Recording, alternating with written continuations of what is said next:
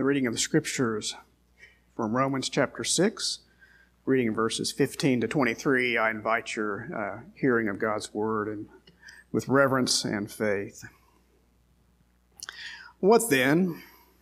Are we to sin because we are not under law but under grace? By no means. Do you not know that if you present yourselves to anyone as obedient slaves, you are slaves of the one whom you obey? Either of sin, which leads to death, or of obedience, which leads to righteousness. But thanks be to God that you, who were once slaves of sin, have become obedient from the heart to the standard of teaching to which you were committed. And having been set free from sin, you have become slaves of righteousness. I'm speaking in human terms because of your natural limitations.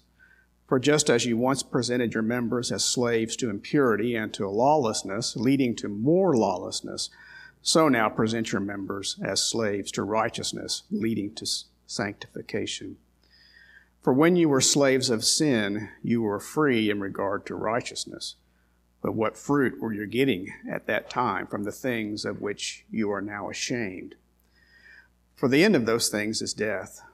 But now that you have been set free from sin and have become slaves of God, the fruit you get leads to sanctification and its end, eternal life. For the wages of sin is death, but the free gift of God is eternal life in Christ Jesus our Lord.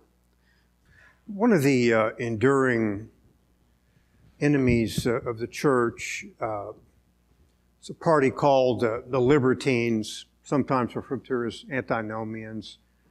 Again, if you dissect that word, antinomians, those who are against the law.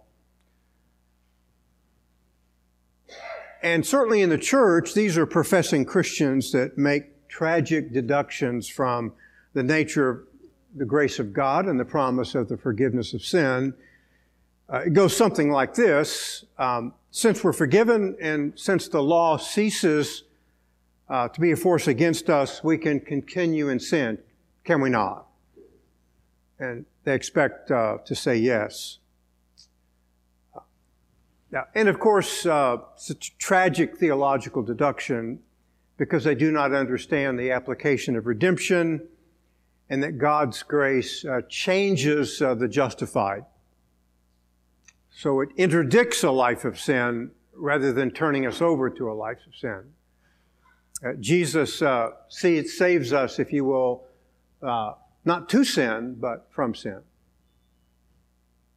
So that grace does not engage license. On the contrary, grace engages the obedience of righteousness, uh, resulting in sanctification and eternal life.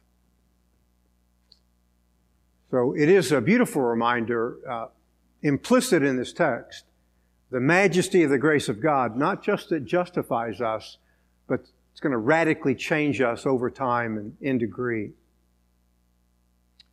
Uh, the power of grace is implicit in this text. And we need to acknowledge that it is implicit as a cause. Uh, the effect is to help us to understand who we are by virtue of what Christ did for us upon the cross. It's interesting, in our text that the precise subject is slavery because the word is used eight times. So the subject in some manner or form has to do with slavery. And indeed it does. We were once slaves uh, to sin and to uh, the way of a fallen world. Grace has interdicted us and made us slaves now of a different power, namely the power of righteousness unto salvation and, of course, eternal life. It is a reminder that two ways of life, just two slave of sin or slave of God. Two masters, and of course, two outcomes. And for the Christian, for those of us who know the Savior, uh, grace changes our master from the cruelty of sin a cruel master, to the beauty of righteousness. It's important to recognize, of course, to set our text theologically, uh, because uh, we are uh, changing from grace in a legal context, which is the doctrine of justification, to grace in a moral context by which uh, we uh, engage in a change in our morality. Uh, namely, the word is, uh, is righteousness in our text. Uh, and I remind you that there's a necessary link between the two. Uh, because of the legal work of Christ, and our freedom now from the guilt of sin, what follows necessarily is a moral change uh, as the grace of God in the Spirit enables us over time and in degree to deal with uh, the ever present power of sin uh, in our lives. Necessary link. That's one of the dangers of the libertine and the antinomians. Uh, they oftentimes sever the two and they hold on to simply the legal change. Because I've been saved, I can continue in sin. Uh, they forget that the Spirit comes and takes up residence within us to begin to effect a moral change. Uh, so, um, again, the reminder that grace does not engage license, it engages change in sanctification. In verses 15 to 19, uh, we now serve a different master, and this is why we do not continue in sin. Change in masters, change in our way of life. Because of grace, of course, it changes us. Uh, so we are, we are no longer under law, Paul says, verse 15. We're not under the law. But does that mean that we can become lawless? And Paul answers uh, in an emphatic negation. It's really a parallel if you look at chapter 6 and verse 1. What shall we say then? Are we to continue in sin that grace might increase? Uh, there, the issue is grace. Here, it's we're no longer under the law. Uh, but you err if you say that now I can become lawless. Uh, Paul would answer, you cannot remain as you are because of who you are and what Christ did for you. And what the Spirit does in taking up residence in your life. So Paul negates the uh, option, and the rest of the text explains why. First, he affirms that uh, we are either slaves of sin or slaves to obedience. The former leads to eternal death, and the latter uh, leads uh, to righteousness. And the word righteousness here is used in a moral sense. Justification, it's used in a legal sense. Now it's moral. Uh, we are shifting from a courtroom to the human heart. We know about the work of the grace of God that is affected in a courtroom, that's justification. But now we're dealing with the moral change that occurs when the Spirit comes in and affects change as well. So that here the righteousness is an inherent righteousness. By inherent, I mean it's ours personally. In justification, it's what? It's an imputed righteousness. The righteousness of another person, namely Christ. Uh, but because of the legal work done for us in the courtroom of heaven, we now have a moral duty. And that moral duty is an inherent righteousness, which is our personal possession. Does not justify us. Only the righteousness of Christ justifies us. But it does come to change us. And that's the beauty of holiness. So we Verse 17, we're slaves of sin, but now we have become obedient from the heart. Again, notice the shift courtroom to heart. I find it interesting here that the obedience was uh, from teaching to which uh, they were committed or really handed over to. That's what grace does. Uh, one of the marks, I think, of genuine salvation is an insatiable desire to learn the scriptures, uh, to, to study them. And so grace uh, gives us that desire. Uh, and the uh, Spirit of God enables us to respond to that teaching. And so that uh, God uses the Word uh, to enable us to respond because the Word of God teaches us about moral duty and moral righteousness. Let's look at verse 18. And having been freed from sin, you became slaves of righteousness. I find it so interesting in our culture we're having this ongoing debate about slavery, how evil it is. Well, I mean, in a political context, of course, that's true. Say in the context of the South prior to the Civil War, decisively true, but not for the Christian. We just simply change from slavery to one moral aspect, namely uh, the wickedness of sin and ruin, everlasting death, to the beauty of slavery to righteousness, serving a new master a beautiful master. Uh, sin comes to us dressed in beauty. Uh, it's really an ugly master. Righteousness comes in the beauty of holiness. So we simply change from slavery to one to another. And that change in status uh, means our conduct changes as well. It's very interesting in, in uh, verse 18, both uh, verbs are in the passive voice. Meaning what? Grace is acting upon us. Just the implicitness of the power of grace.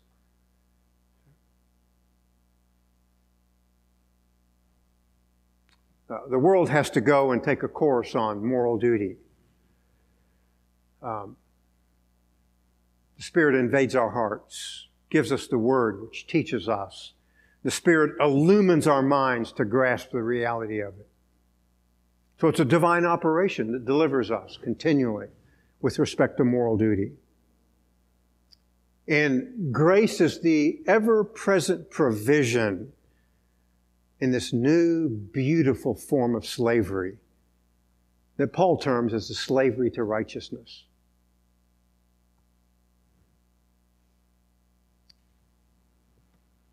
Uh, slavery, of course, on the one hand speaks to forced service that's why oftentimes in the Bible we read about the bondage to sin. Uh, remind you of John 8 34. Jesus says, Truly I say to you, everyone who commits sin is the slave of sin. It's, it's, it's, it's the master of all who are outside of Christ. They're its slaves. Uh, they must obey it because it's intrinsic to their nature as fallen creatures. But because of grace, we willingly serve a new master and are enabled now to please him. Apostle Paul writes in Ephesians 6 6. Uh, not by way of eye service as men pleasers, but as slaves of Christ, doing the will of God from the heart. Notice this in our culture, very pejorative word, now used in a magnificent way slaves to Christ. A beautiful slavery because of a beautiful master that once was ugly and mean, causing incredible ruin. Now it's different. We're servants of a new master uh, who is Christ. Uh, it's very interesting when you, when you chase this word in a concordance. Uh, sometimes it's translated servant, but literally it's slave, bondservant. And over and over again, the apostles use it respecting themselves. Uh, Philippians, for example, I'm just going to look at one text. I've just read one, but uh, it's interesting that the apostle Paul, Philippians chapter 1, verse 1, Paul and Timothy, bondservants of Christ Jesus. Paul used to serve religion, served himself served Judaism in a stellar manner. Christ interdicted him on the road to Damascus and changed What he used to be as a slavery to religion, now to a slave to the beauty of holiness and the most beautiful master that there is, Jesus Christ. And now it's a service to righteousness and obedience. In justification, the obedience was Christ's alone. Alone. Only His obedience saves. But now in sanctification, the Spirit of God works a righteousness inherently our own. Changes our servitude, correspondingly our service. Paul uh, presses the parallel again. Uh, you used to be slaves to impurity and lawlessness. That's changed. And the Spirit of God has come into your life now. Inset. I mean, think of, think of what we can shove under that rubric of, of impurity and lawlessness.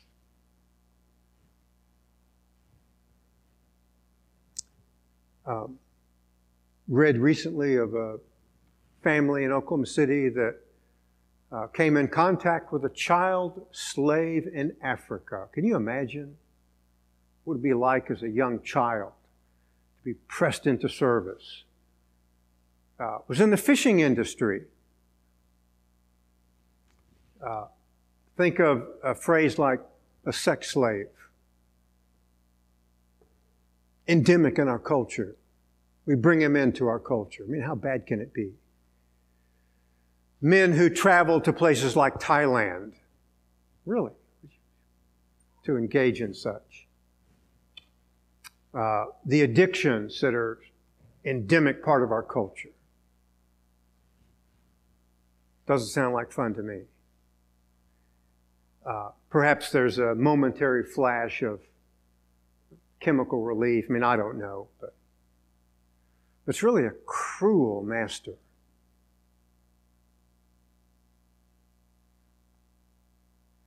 Spirit invades, over time begins to make us new to a righteousness inherently our own, lawlessness. I mean, I watch those uh, clips on the news. Just lawlessness, people breaking into stores, uh, creating evil and harm. Um, that's lawlessness, no law.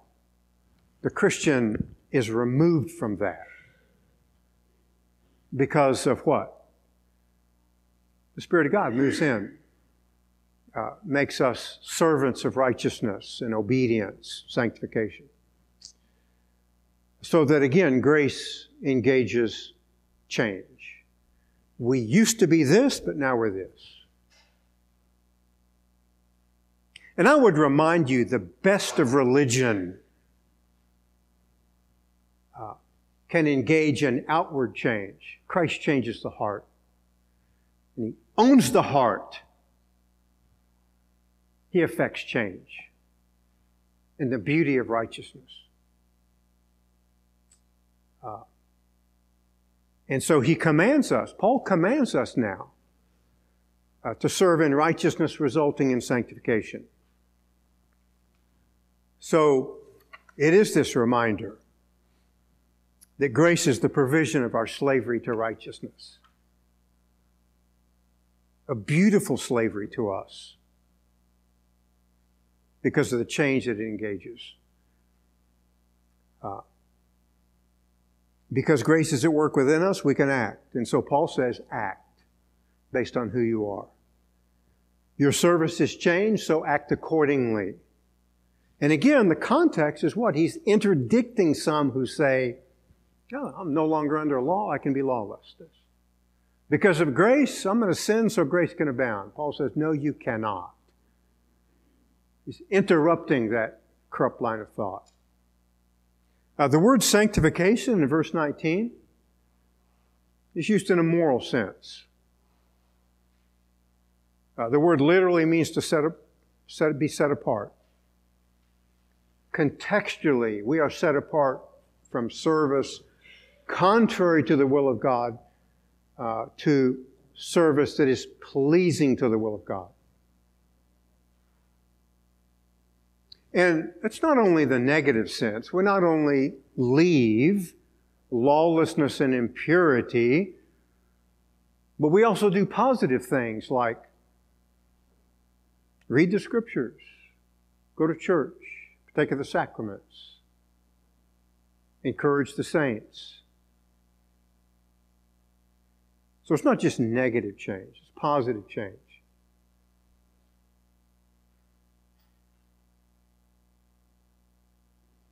I have uh, someone who is the profound object of my affection. I remind him of the positive change.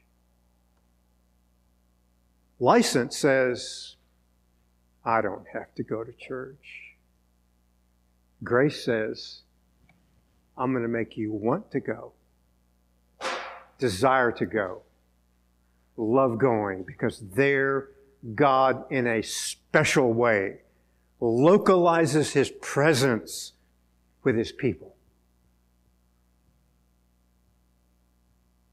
I remember the days I would go to church and doze off, snooze off, get bored, think of the upcoming ball game on television. But there is a delight, the change of God. As He works, not only negative, we leave things, we leave certain activities, but the positive, we want to do certain things. Uh, to engage uh, an inherent righteousness. Because grace is at work within us. And we participate because grace has changed us. The moral imperative is our duty based upon our new status. Again, we could no longer do the things we used to do because we are no longer who we used to be. We used to be slaves to impurity and unrighteousness, and now that's changed. We obey God because we're no longer in bondage to a life of sin. We've been freed, Paul says. Uh, we've been, if you will, manumitted, manumission. Slaves are set free uh, from one way of life to another. 1 Thessalonians chapter 4 verse 7. God has not called us for the purpose of impurity, but in sanctification.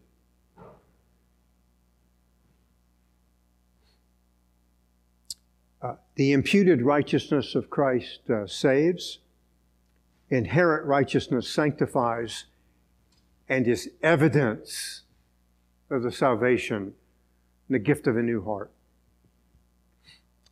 The second reason we are not to continue in sin is a life of sin uh, because of the outcome. Verses 20 to 23 God frees us to serve, pardon me, grace frees us to serve God, the outcome of which is eternal life. Again, I remind you of something that's implicit in this text. Two masters, two servitudes, two slaveries, just two. Sometimes we think life is so complex. Well, it is complex, I grant you that, but there's just two servitudes, two masters, and just two outcomes life or death. Uh, the end state of bondage to sin is death, eternal death. A corrosive death that is at work even in those who are in bondage to it, destroying everything that it touches. We are different. We've been freed, manumitted from sin, and enslaved to God, and we have fruit resulting in sanctification, and the end is eternal life. I mean, the greatest gift of all the world is eternal life. Those who have believed in the Son have, life, have that life now in a beginning form that just grows and grows and grows. The Apostle Paul says, Oh, that we would know the, the breadth and the height and the depth of the love of God. Incredible. a love so great. It's moving us by its great, incredible power out of this world and its slavery and bondage to sin to a life of incredible beauty.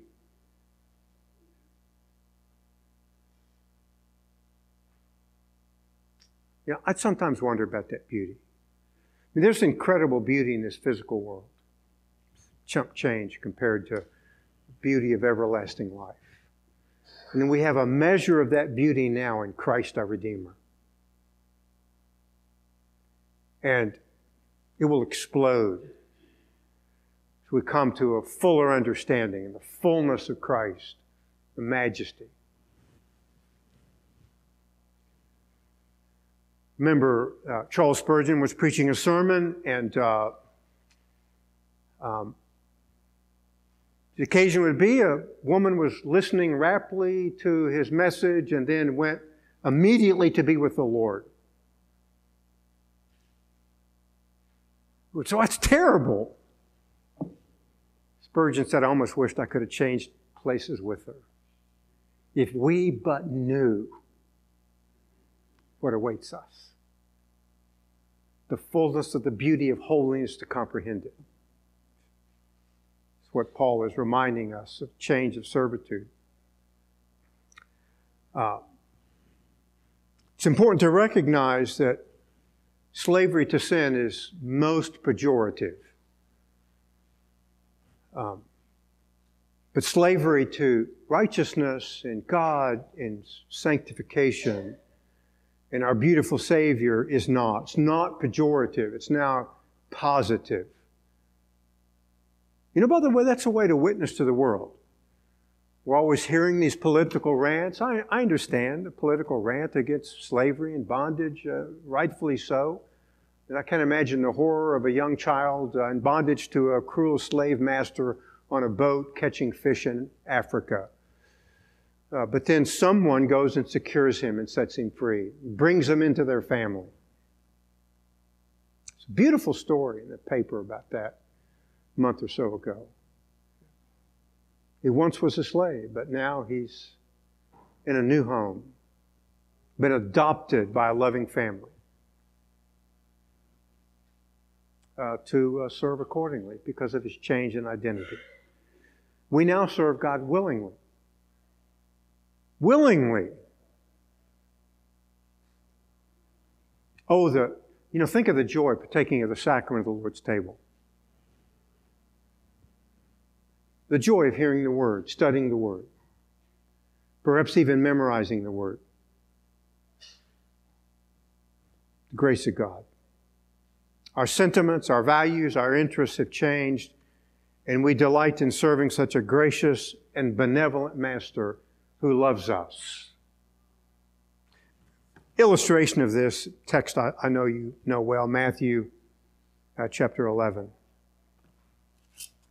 verses 29 and 30. Uh, context is just the cruel uh, bondage of religion.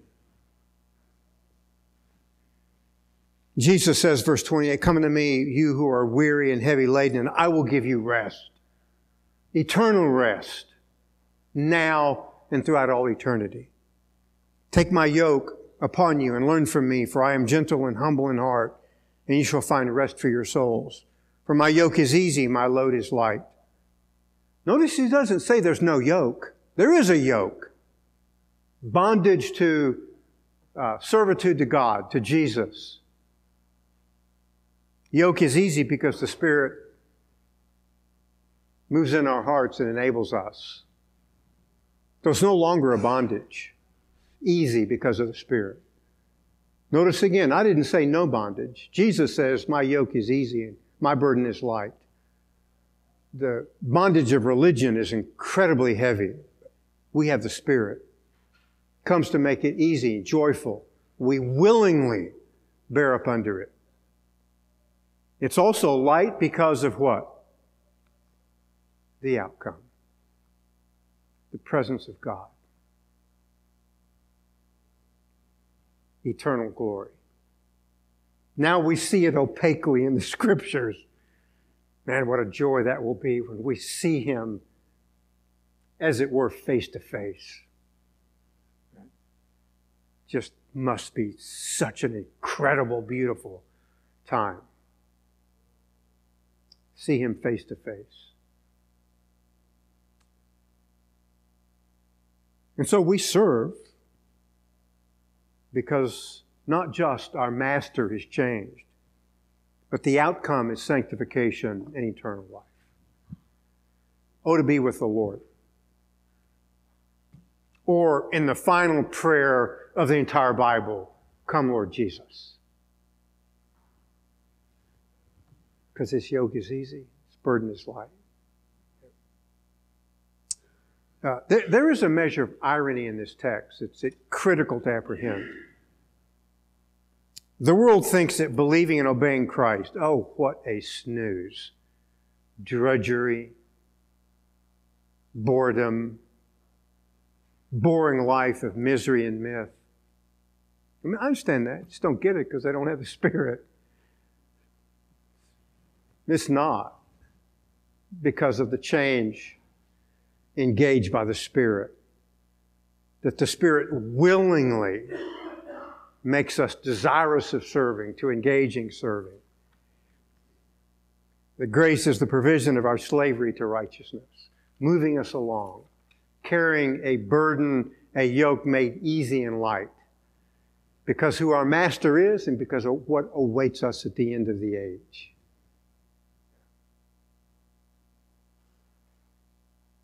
The non Christian says, ah, oh, gee, the boredom of the Christian life, no fun, no excitement. Would that they knew. Would that they knew. The reality is the opposite. Christ is freedom from a cruel and evil taskmaster that will pay off everyone in counterfeit money and they will go to eternal ruin.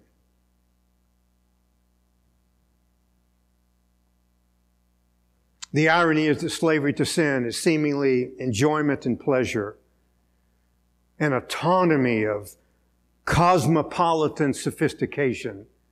Oh, really? Please. It's bondage to a cruel master the graduation of which is totally other than cosmopolitan sophistication. It's all a mirage. Used to go to church with a guy that had a had an addiction to something or other, but finally caught up with him and had to, you know, go through the I don't know, eight state process, eight step process, whatever it is. I understand. But you, you, you could hear him talk about the cruel master that he served. Let me tell you something. Something less than fun and excitement. Maybe there's an original Russian buzz, but when it comes to own you, it's a cruel master.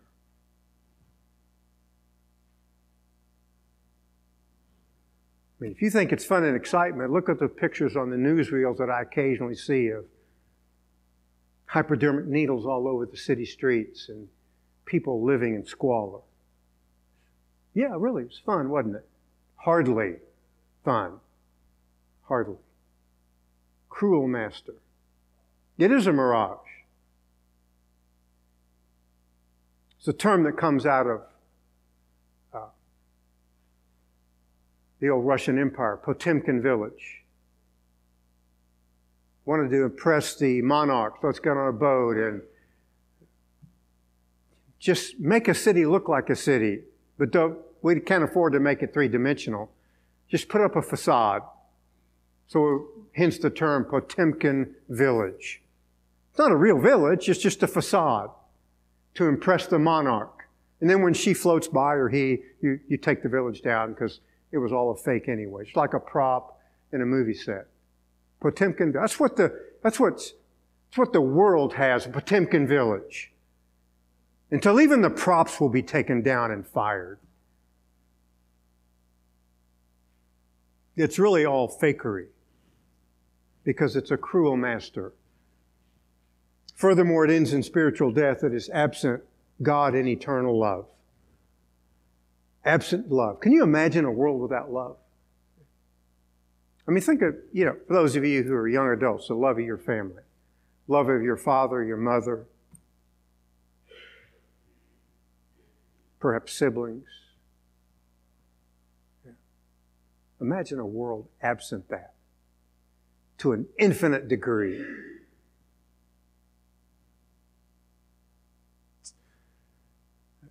Historic illustration of the Second World War, as you know, is uh, the Nazis conquered uh, Eastern Europe and really Western Europe. Uh, the SS would move in and begin to uh, get ethnic Jews to get on trains. And they were told all along look, it's a, it's a resettlement camp. All will go well for you.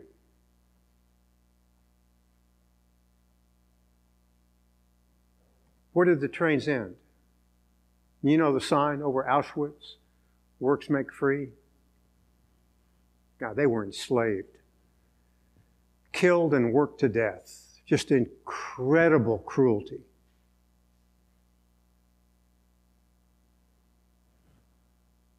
That's, that's like the people who are on a train serving sin.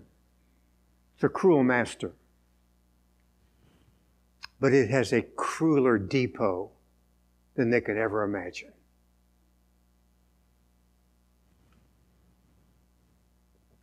The portal to hell and Dante's Inferno. All ye who enter here, abandon hope.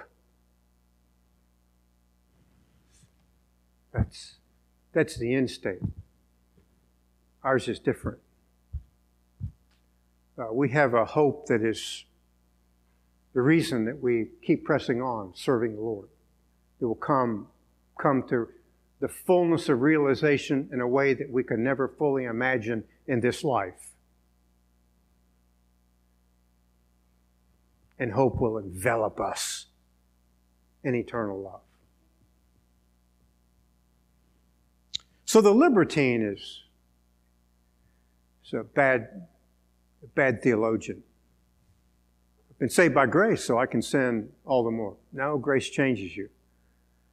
Because I'm no longer under law, I can become lawless. No, no. Uh, Spirit of God's going to invade and give you a willing desire to serve righteousness and sanctification and eternal life. When I was in seminary, there was a professor there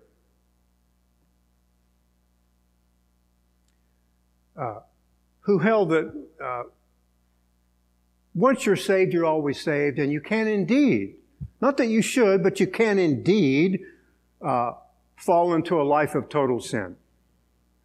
Maybe even become a heretic. I don't know, become a Hindu or a Muslim. And yet you're still a Christian because you made a decision for Christ. And once you're saved, you're always saved. What you lose out on, he would contend, is the rewards of heaven. You get into heaven, but you don't get the best food, the best drink, and the best addresses. I'm sitting here reading this saying, what kind of theology is this? I mean, that's just, that's just misses the beauty of the grace of God that doesn't just save us in a courtroom, but invades our hearts. And it infects, if you will, radical change to make us new.